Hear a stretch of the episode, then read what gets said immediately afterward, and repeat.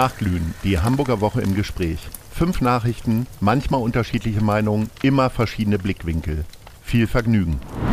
Moin, moin. Mein Name ist Lars Meyer. Ich bin Geschäftsführer der Guten Leute Fabrik und ich spreche heute wieder in Nachglühen mit Lars Haider, dem Chefredakteur des Hamburger Abendblatts. Moin. Moin, moin. Es war wieder eine wunderbare Woche. Also wunderbar ist es ja meistens, wenn das Wetter schon mal okay ist. Und ähm, wir kommen ja ganz zum Schluss irgendwann auch zum Reeperbahn-Festival. Und ich finde ja da immer ganz schön, wenn die, wenn das Wetter toll ist und viele Ausländer in der Stadt sind, weil die dann alle erzählen, was für ein geiles Wetter es ist. Hast du das Wetter denn auch genutzt diese Woche?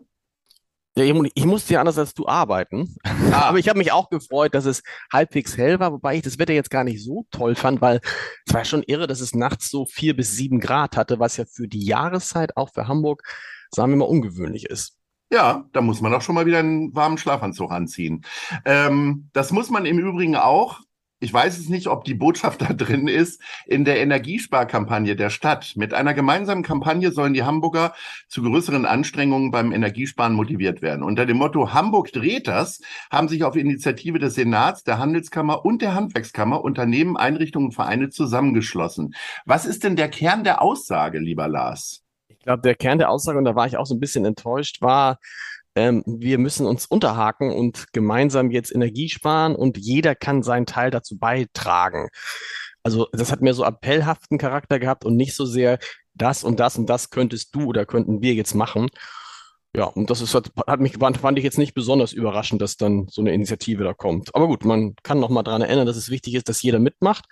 Ich habe diese Woche mit von vielen, vielen Leserinnen und Lesern so Post gekriegt, weil ich sie mal aufgefordert hatte, in unserem Newsletter zu schreiben, heizen die denn jetzt oder heizen die nicht?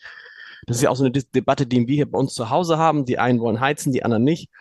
Äh, ganz interessant, wie die Leute da rangehen. Aber die meisten tatsächlich, dass sie sagen, so ab vor Oktober heize ich nicht, egal wie kalt es draußen ist. Und wenn ich dann heize, dann nur ein Raum und dann vielleicht maximal 17 Grad und ich sitze hier mit meinem Pullover und lese das Abendblatt und so. Also die Leute haben es, glaube ich, schon verstanden, dass es jetzt ähm, tatsächlich aus eigenem Interesse und aus einem allgemeinen Interesse darauf ankommt, an den Gewohnheiten im Umgang mit Energie etwas zu ändern. Glaubst du, dass das Comeback äh, der guten Stube ist? Ich weiß noch, bei Verwandtenbesuchen bei meiner Tante gab es eine gute Stube, die wurde sonst nie geheizt, war aber immer toll hergerichtet und wurde dann geheizt, wenn Besuch kam. Das ist die Frage. Wir hatten gestern auch Besuch und da haben wir auch die gute Stube. Bei uns würde man sagen, es ist das Wohnzimmer geheizt. Ach, ich weiß es nicht. Ich glaube, dass es sehr unterschiedlich sein wird, aber was ja, wenn es bei all diesen Sachen was Gutes gibt, und das darf man nicht vergessen, es gibt in dieser ganzen Situation ja nichts Gutes. Ne? Es gibt ja Menschen, die dann behaupten, ah, endlich werden wir zum Umdenken äh, animiert, aber ehrlich gesagt, es ist ein Krieg in der Ukraine und daran kann ich gar nichts Gutes finden. Aber wenn es was Gutes geben sollte, dann ist es, dass man sich mal Gedanken macht äh, darüber, dass man in der Vergangenheit, also ich, für, mich gilt es zumindest, über Energie und über Wasser und über Wärme sich nie Gedanken gemacht hat und damit jetzt ein bisschen bewusster umgeht. Einfaches Beispiel ist der Wasserhahn, ja, der immer irgendwie so ein bisschen mittig war bei uns. Also dieser, ne, so, dass er so halb warm war. Muss ja nicht. Der Wasserhahn kann auch einfach ganz, Wasser aus dem Wasserhahn kann einfach ganz kalt sein und man spart echt signifikant damit Energie. Das heißt, du bist jetzt auch schon Kaltduscher oder immer noch Warmduscher? Auf jeden Fall bin ich nicht mehr so häufig Duscher, ne? Also das ist, oh. glaube ich, das, das ist, das, glaube ich, das Entscheidende. Ja, gut. Ich hoffe, dass du das mit der Hygiene bald wieder in den Griff kriegst. Ähm, wenn wir uns derweil Hamburg 1 zu und Jürgen Hunke, der Multimillionär Jürgen Hunke, der sein Geld mit Versicherung gemacht hat, soll sich an der Rettung des Lokalsenders Hamburg 1 beteiligt haben. Auch der Medienunternehmer und Mitgründer des Senders Frank Otto steht wohl weiter zu dem Projekt. Jetzt mal Butter bei Fische. Wann hast du denn das letzte Mal bei Hamburg 1 reingeguckt? Als ich zuletzt im Frühcafé war, um für Mensch Hamburg zu werben? Oder nicht mal da, lieber Lars? Man muss dazu sagen, dass ich quasi kein Fernsehgucker bin, also linearer Fernsehgucker. Die Frage ist, wenn du mich jetzt fragst, wann hast du zuletzt RTL geguckt? Okay, wahrscheinlich bei irgendeinem Länderspiel mal oder wenn du hast du zuletzt Pro 7 geguckt. Insofern ist das ein bisschen, äh, bisschen unfair, weil ich quasi kein Fernsehe. Okay. Was, also was aber nicht heißt, was aber nicht heißen soll, dass irgendwie mir nicht Hamburg 1 Inhalte mal irgendwo im Netz begegnet sind. Also ich gucke ja, wie du weißt, ich bin ja ein großer Talkshow-Fan, ich gucke mir die Talkshows alle an, aber die gucke ich eigentlich in der Regel entweder in der Mediathek oder irgendwie Ausschnitte auf YouTube, sowas alles. Und ich glaube, bei Hamburg 1 gibt es seit dem äh, Rentendasein von äh, Schalthoff keine Talkshow mehr. Ich weiß es nicht. Ähm, wenn dann so zugekaufte irgendwie. Aber äh, ich habe da auch wenig Orientierung, aber tatsächlich gucke ich manchmal äh, bei meinem Freund Marco Ostwald rein, äh, weil man mit einem Blick halt sieht, Wetter, Verkehr und die schnellsten Nachrichten. Aber tatsächlich drücke ich die Daumen, weil Medienvielfalt ist ja wichtig in dieser Stadt. Das kann ja auch nur in deinem Interesse sein als äh, Print- Abs und Online-Journalist. abs abs ne? absolut. Wir kommen zum HSV. Ich glaube, es ist die dritte Ausgabe und wir sprechen wieder über den HSV. Ist das nicht schön? Der HSV-Vorstand Thomas Wüstefeld steht stark unter Druck. Ein Ausschuss innerhalb des Vereins soll ermitteln, ob er bei seinen akademischen Titeln betrogen hat. Gleichzeitig musste der 53-Jährige gestern vor dem Haushaltsausschuss der Bürgerschaft für die dringend benötigte Bürgschaft für die Stadionsanierung werben und stieß auf breite Ablehnung. So, haben wir jetzt ein besseres Bild von Thomas Wüstefeld oder ist das immer noch diffus? Wie ist denn dein Blick da drauf?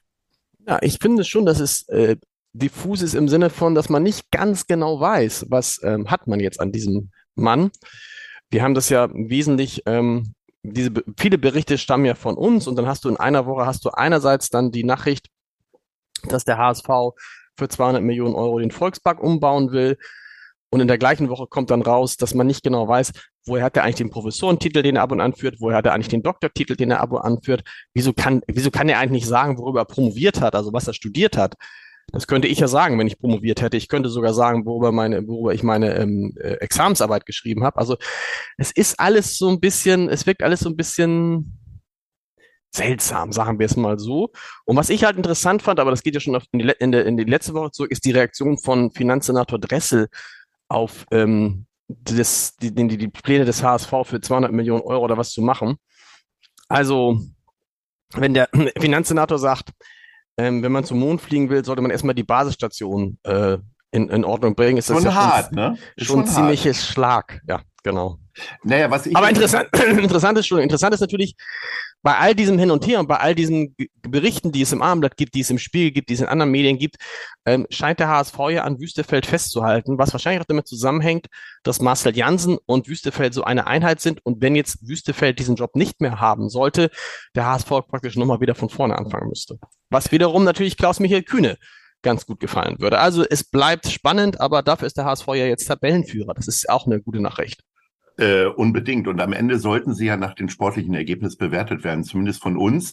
Ähm, aber interessant finde ich tatsächlich die Aussage, die ich bei euch gelesen habe, dass er sagt, es wäre eine Privatangelegenheit, sein Doktortitel. Und deswegen hat er offensichtlich seinen Personalausweis nur einigen wenigen Leuten gezeigt, um nachzuweisen, dass er einen Doktortitel hat. Ähm, privat ist nach meiner Definition ja eigentlich immer nur das, was äh, beispielsweise in der guten Stube passiert, ähm, über die wir vorhin sprachen. Aber ein Doktortitel, mit dem man dann auch unterschreibt und Verträge unter anderem ja auch unterschreibt, offensichtlich, ist dann ja keine private Sache mehr, Nee, oder? nee. Also ähm, ich glaube, auch er, wir haben ja letztes Mal schon über Kühne gesprochen, dass der vielleicht bessere Kommunikationsberater braucht. Ähm, ich glaube, Herr Wüstefeld hat das fast noch mehr nötig. Nun ja. Ähm, wir kommen zu den Gesundheitskiosken. Die drei Krankenkassen, Techniker, Barmer und DRK wollen kein Geld mehr in den Gesundheitskiosk in Bildstedt stecken. Aus ihrer Sicht stehen der Erfolg und die Kosten in keinem Verhältnis. Damit ist das Projekt wohl gescheitert. Der Gesundheitskiosk in Bildstedt unterstützt Patientinnen und Patienten, die aus schwierigen sozialen Verhältnissen kommen und die viel Beratung brauchen. Das Ding hat sich ja äh, vor einigen Wochen der SPD-Gesundheitsminister Karl Lauterbach angeschaut. Er ist damals, äh, hat er sich das alleine angeguckt, weil die Gesundheitssenatorin Melanie Leonard andere Termine hatte. Und da dachte man sich ja schon, hm, so richtig ähm, einheitlich ist es ja nicht, was die beiden äh, Parteigenossen da machen. Ähm, da gibt's ja jetzt mehrere Varianten, äh, die wir zu beleuchten haben. Äh, Lauterbach wird ja häufiger mal vorgeworfen, dass er in speziellen Bereichen, dass ihm da der Überblick fehlt. Äh, ist das hier offensichtlich auch so gewesen? Und was ist eigentlich genau ein Gesundheitskiosk? Also Ja, gibt's das- da auch gibt's da auch Zeitungen und die Apothekerrundschau und so weiter? Ja, also theoretisch ist sozusagen theoretisch ist der Ansatz ja ein niederschwelliges Angebot zu schaffen. Also Leute, die vielleicht Schwierigkeiten haben, zum Arzt zu gehen, aus welchen Gründen auch immer, vielleicht auch, weil sie nicht krankversichert sind oder weil sie nicht genau wissen oder weil sie Angst haben, da irgendwas zu haben, was so im Stadtteil ist, wo man mal so vorbeigehen kann, wo man mal erstmal unverbindlich sich informieren kann.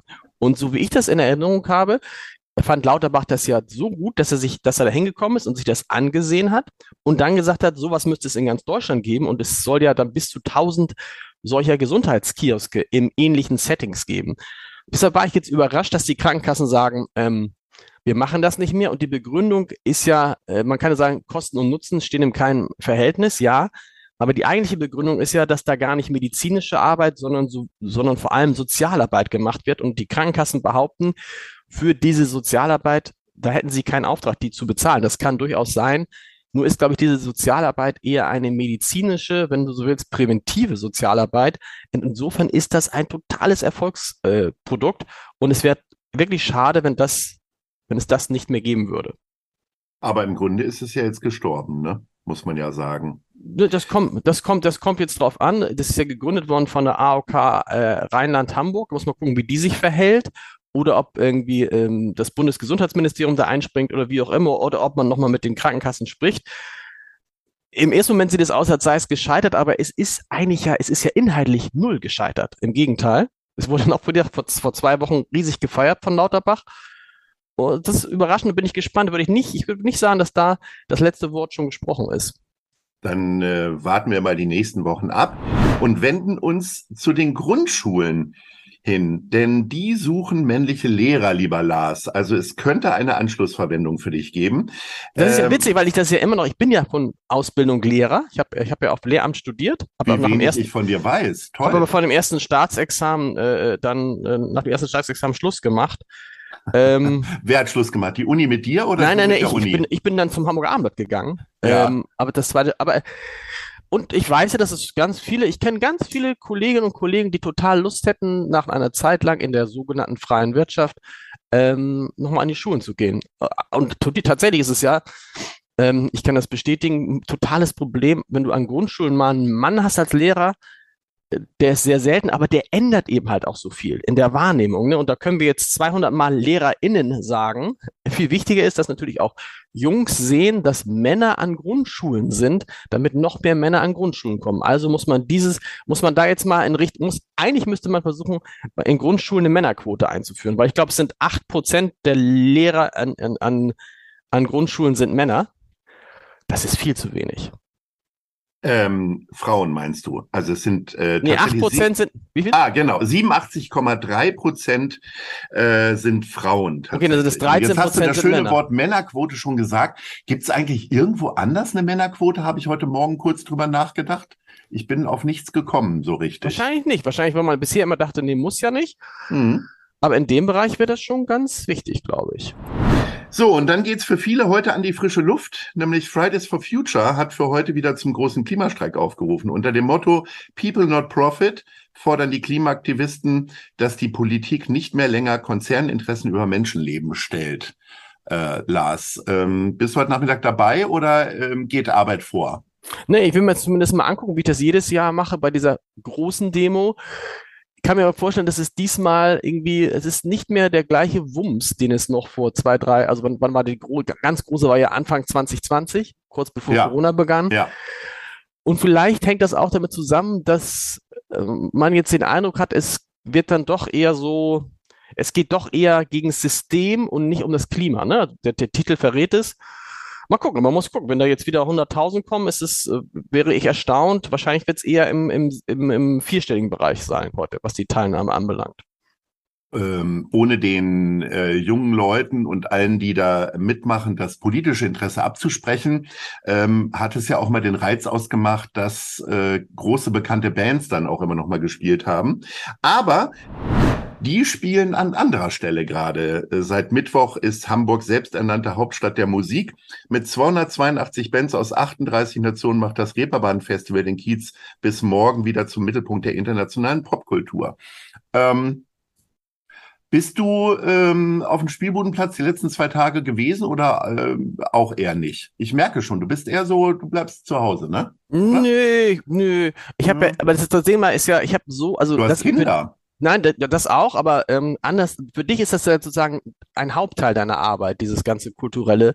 Auf dem Spielbodenplatz rumhängen. Ja, so, aber genau. ich meine, ich habe ja, ich habe so viel anderes, ja. andere, so viel andere Sachen, so viel andere Gespräche und Podcasts und sonst was, dass ich es nicht geschafft habe, leider. Aber ich habe ja irgendwie selbstverständlich mir die schönsten Videos angeguckt und wieder genossen, wie Jan Delay und äh, Udo zusammen Reeperbahn gesungen haben. Äh, also das ist ja wirklich für mich so ziemlich das Faszinierendste gewesen und Gänsehautmoment. Ich äh, hatte freundlicherweise vom Reeperbahn Festival auch eine Einladung für das Opening im Operettenhaus. Und ähm, die haben da schon einige internationale Acts und Bands und die US-Botschafterin war da, der Bürgermeister hat eröffnet, also äh, wirklich viele honorige Menschen und äh, Musikerinnen aus äh, fernen Ländern aufgeboten. Und dann kam Jan Delay auf die Bühne und sagte nur kurz, ich habe jemanden mitgebracht oder so ähnlich. Und dann kam Udo und das ganze Haus stand. Und ich kriege jetzt, wo ich davon erzähle, wieder Gänsehaut, weil es wirklich so ein magischer Moment war. Also da zeigt Hamburg dann doch, dass wir äh, zu Emotionen fähig sind. Bei allem ja, anderen gab es mhm. immer braven Applaus, aber da ging es richtig ab. Ja, Udo, ich meine, das ist ja sowieso, ich finde, Udo hat ja so eine, hat ja wirklich so eine Magie. Wenn du mit dem zusammen in einem Raum bist, hast du ja, du kannst die schlechteste Stimmung aller Zeiten haben und nach zwei Minuten bist du der fröhlichste und beste Mensch. Das ist für mich sozusagen der, der beste Psychotherapeut Hamburgs, Udo Lindenberg. Übrigens hast du einen Termin, den, das ist so lustig, den vergisst man so ein bisschen. Weißt du, wer heute auch in der Stadt ist um 16.30 Uhr? Nein, du wirst es mir gleich sagen. Der Bundeskanzler der Bundesrepublik Deutschland. Ach, warum ist der Olaf Scholz da? ist nämlich bei der äh, Jugendarbeitsagentur, äh, die er selber auf den Weg gebracht hat, und guckt da mal heute vorbei. Völlig. So, so ein bisschen absurd, muss ich sagen, fast provinziell, aber das macht ja auch ein bisschen den Charme von Olaf Scholz aus, war, dass er ja am, ich glaube, am Sonntag seinen äh, Wahlkreis besucht hat, die ein Jubiläum gefeiert haben. Und ich sah nur ein Foto bei euch, wo er so zwischen Kindern saß in Rahlstedt und äh, wo ich so gedacht habe, jetzt haut er sich auch noch den Sonntag mit so Terminen voll. Wobei war und, der, nee, der war denn nicht in, das ist ja gar nicht sein Wahlkreis Rahlstedt. Nee, da ist er doch, äh, da ist er in die SPD gegangen. Also Ach so, das meinst du, okay, ja. aus Altona, aber das Nee, aber sein Wahlkreis ist, sein Wahlkreis ist ja, ist ja Potsdam dieses Jahr gewesen, deshalb. Ungeachtet. Ich bin, du ertappst mich wieder bei Ungenauigkeiten. Ich fange noch mal von vorne an. Also er ist damals ähm, in Rahlstedt in die SPD eingetreten. Das stimmt. So, aber ich äh, freue mich, dass ich dich immer wieder als Korrektiv habe und deswegen freue ich mich auch auf die nächste Woche. Dann gucken wir mal, ob ich das Reeperbahn-Festival überlebe. Heute und morgen geht's ja noch mal richtig rund und dann sehen wir uns in alter Frische. Bist du denn heute Abend nicht bei der Premiere von 1000 Zeilen? Das ist ja auch interessant. Da, da wollten wir doch noch drüber sprechen. Äh, nee, ich gehe tatsächlich zu tausend Zeilen, aber äh, weil ich niemanden habe, der auf mich zu Hause wartet, äh, tränenerweichend erzähle ich das jetzt, gehe ich danach noch aufs Reeperbahn-Festival. Oh, wow. Weil die coolen Bands treten alle nach Mitternacht auf. Ja. Die habe ich tatsächlich diese Woche nicht gesehen, weil ich tatsächlich auch ein bisschen Fürsorge und Verantwortung empfinde für meine Kolleginnen. Und ähm, aber tausend Zeilen bin ich sehr gespannt. Ich habe erst so gedacht, Elias im Barek-Film, hm, ne? aber da war alles richtig geschrieben, anders als beim Fuck you Goethe. Ich bin sehr gespannt. Ja. Äh, du gehst auch hin? Ja, wir sprechen uns dann vielleicht nächste Woche mal. Ich bin auch auf diesen Film gespannt. Ja, Punkt. Dann haben wir ja schon mal ein Thema. Also, genau. schöne Woche und äh, dann sehen wir uns heute Abend. Ahoi. Ahoi, tschüss, tschüss. Nachglühen, die Hamburger Woche im Gespräch, ist eine Produktion vom Hamburger Abendblatt, Ahoi Radio und der Gute Leute Fabrik.